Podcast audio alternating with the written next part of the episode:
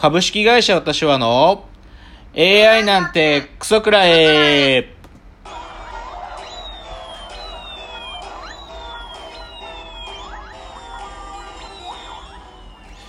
群馬が生んだ怪談時株式会社私は社長の竹之内です。カルチャー修行中。この番組は大喜利 AI を開発する株式会社私は社長の竹之内が AI のことなんかお構いなしに大好きなサブカルチャーについてサブカルリテラシーの低い社員に丁寧にレクチャー。言い換えれば無理やり話し相手になってもらう番組です。ということで第60回の放送。はい。はい、今日もまあ、あのー前回と同様にリモートからの収録ということでまた箕浦さんはリモートからの接続をしておりますが。いやでもなんかもうこれももうなんかこうなんか世の中も分かってきましたね。なんかいろんなものがテレビもねそれこそリモートなんか出演とかもバンバンやってるからね。なんかもうあれでいいんじゃねえかと思うけどね。だってさもともと VTR 見てワイプでやってんだからさう、ん、だからなんかそんな同じなんだからそれでいいんじゃないかと思うがということでまあちょっとなかなかね外には出づらい環境で毎日を過ごしてますけどもまあ一応そういう意味でも今週のラジオエンタメライフの話から入りたいと思います。まず最初はねこれねだからまあ今映画館行けないっていうかやってないでしょう。だからまあしょうがない映画見れないんだけどあのー歌丸さんがねまだ映画が見れた時に見てきたやつのあの歌歌丸さんのムービーウォッチメン？はい。それでちょっと紹介してたやつであーテーマ的にはちょっと見たいかなと思うやつを1個紹介したいのがあのキム・ギドク監督ってまあもともと、えーまあ、最近あんま撮れてなかったんだけどまた久しぶりに映画撮ったのがあって「人間の時間」という映画を撮ったらしいんですよ。はい。でそれのキャッチコピーが「人間空間時間そして人間」っていうね。ね。なんかねすげえこうなんていうの偶話的な話で主人公小田切丈さんともう一人日本人の女優さんなんだけどなんか船乗っててでその船がなんかこうえ急に空に浮いたりしてみたいな。でなでもテーマが本当に人間の話最初考えてでそれが空間っていうか、まあ、それは世界の話になってであと時間みたいな話めもめモチーフになってで最後人間のなんていうか運命論みたいな話に戻るらしいんだけどで歌丸さんの評価低かった。で低いし多分僕もあきっとこれしょぼい映画なんだろうなと思うんだけどでだけどまあ今映画館で行けない見れないけどでも見れないんだけどどうしても僕は主題的には気になるよね。やっぱり。人間のこと考えて空間のこと考えて時間のこと考えるみたいな。だからなんかこうどう、まあ、義務的にだけど観察はしておきたい映画かなっつうのがちょっとこの人間の時間。まあちょでもなしばらく映画館見れないからね。まあ見れなかったら見れないで配信待つけど。が一つ目。二つ目がねこれぜひおすすめですね。あのー YouTube でゆ東野さんが始めた東野幸治の幻ラジオ。はい。これね3日に1回とか2日に1回ぐらいのペースであのーまあ本当に音声だけのコンテンツで東野さんがリビングで一人で収録してるんだけどこれがね、まあ、とにかく僕はもう好きで面白いんで聞いてんの。あの、幻民って言うんだけど、幻ラジオリスナーのこと、幻民なんだけど僕も。で、これのね、第20回と第21回の2回だったかな。あのね、東野さんに、インスタグラムで DM を送ってくる、本当に素人のクレーマーリスナーっていうのがいるのよ。でそのクレーマーリスナーとの戦いについて、あのー3ヶ月間にわたる 戦いっていうかね、東野さんとのやりとりでね、そう、ひもとね、東野さんにいろいろダメ出しをしてくる謎のクレーマーリスナーがいるのよ。で、それを完全に東野さんが、一人一人、で、それをもう東野さんがね、もう、ちなんていうのかな、一個一個、こう、もうその文章を朗読してね、それめっちゃ面白いの。なんかね、日曜日の、そう、ワイドなショーに、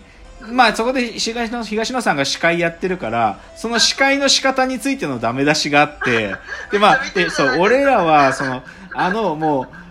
う、なんか、道を外した東野を待ってるんや、みたいな、なんか、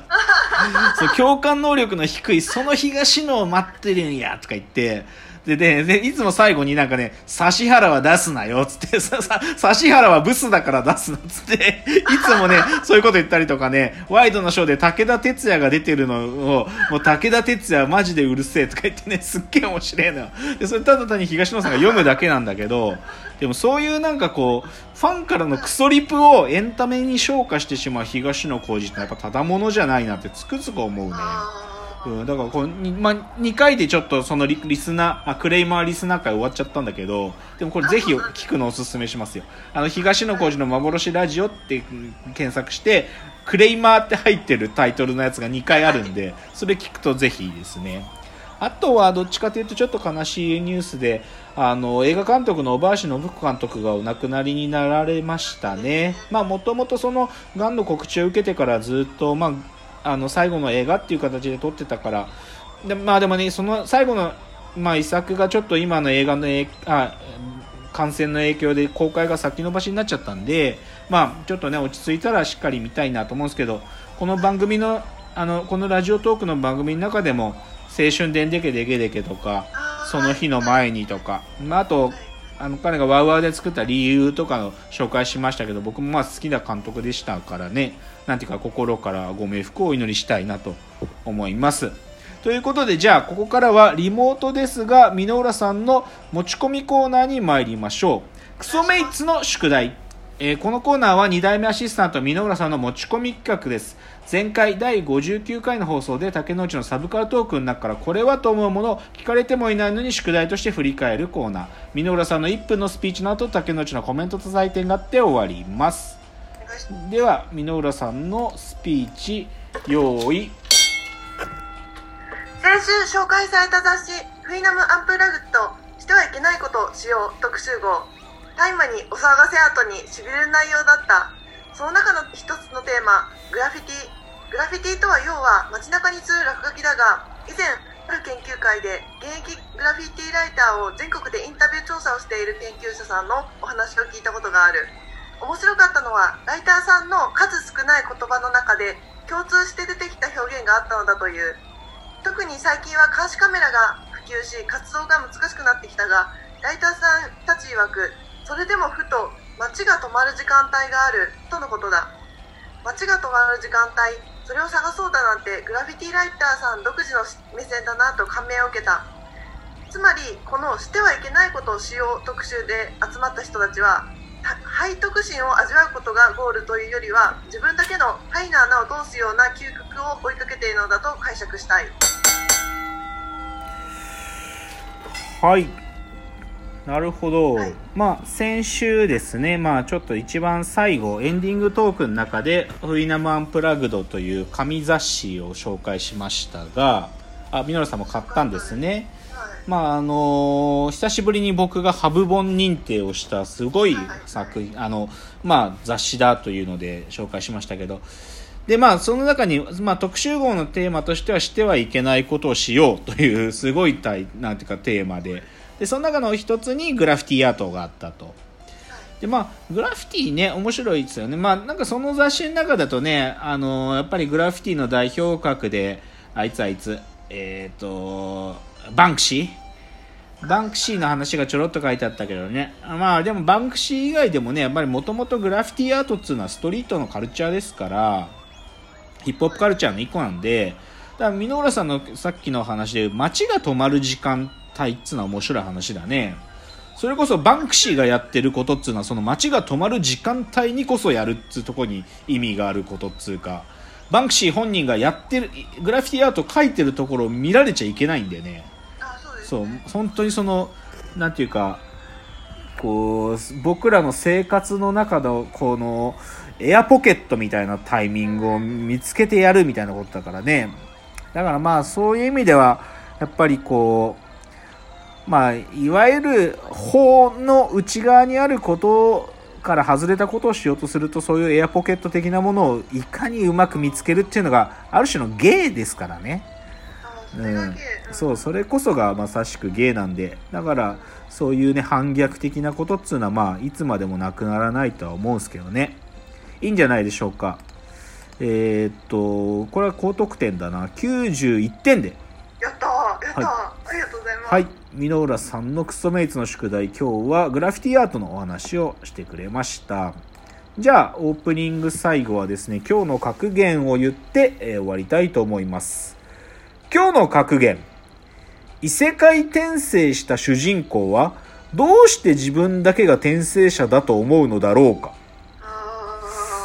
これね、あのね、まあさ、家にどうしてもいた絵、で、それで最近買ったその、あの、フィットネスバイクをこぎながら僕は Amazon プライムと Netflix をずっと見てるんだけど、はい。で、Amazon プライムでね、あの、コンペキの艦隊っていう、あの、アニメがあるんですよ。はい。あの、もともと、あの、軍記物というか、あの歴史改変 SF みたいな感じなんだけど、まあ、コンペキの艦隊と旭日の艦隊ってセットになってる小説があって、それのアニメ化なんだけど、で、それをね、まあ、ちょっと僕は、なんか見てたようでちゃんと見てないなと思って今見返してんの。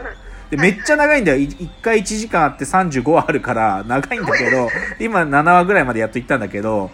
で、これがさ、なんていうのかな、言っちゃうと山本五十六、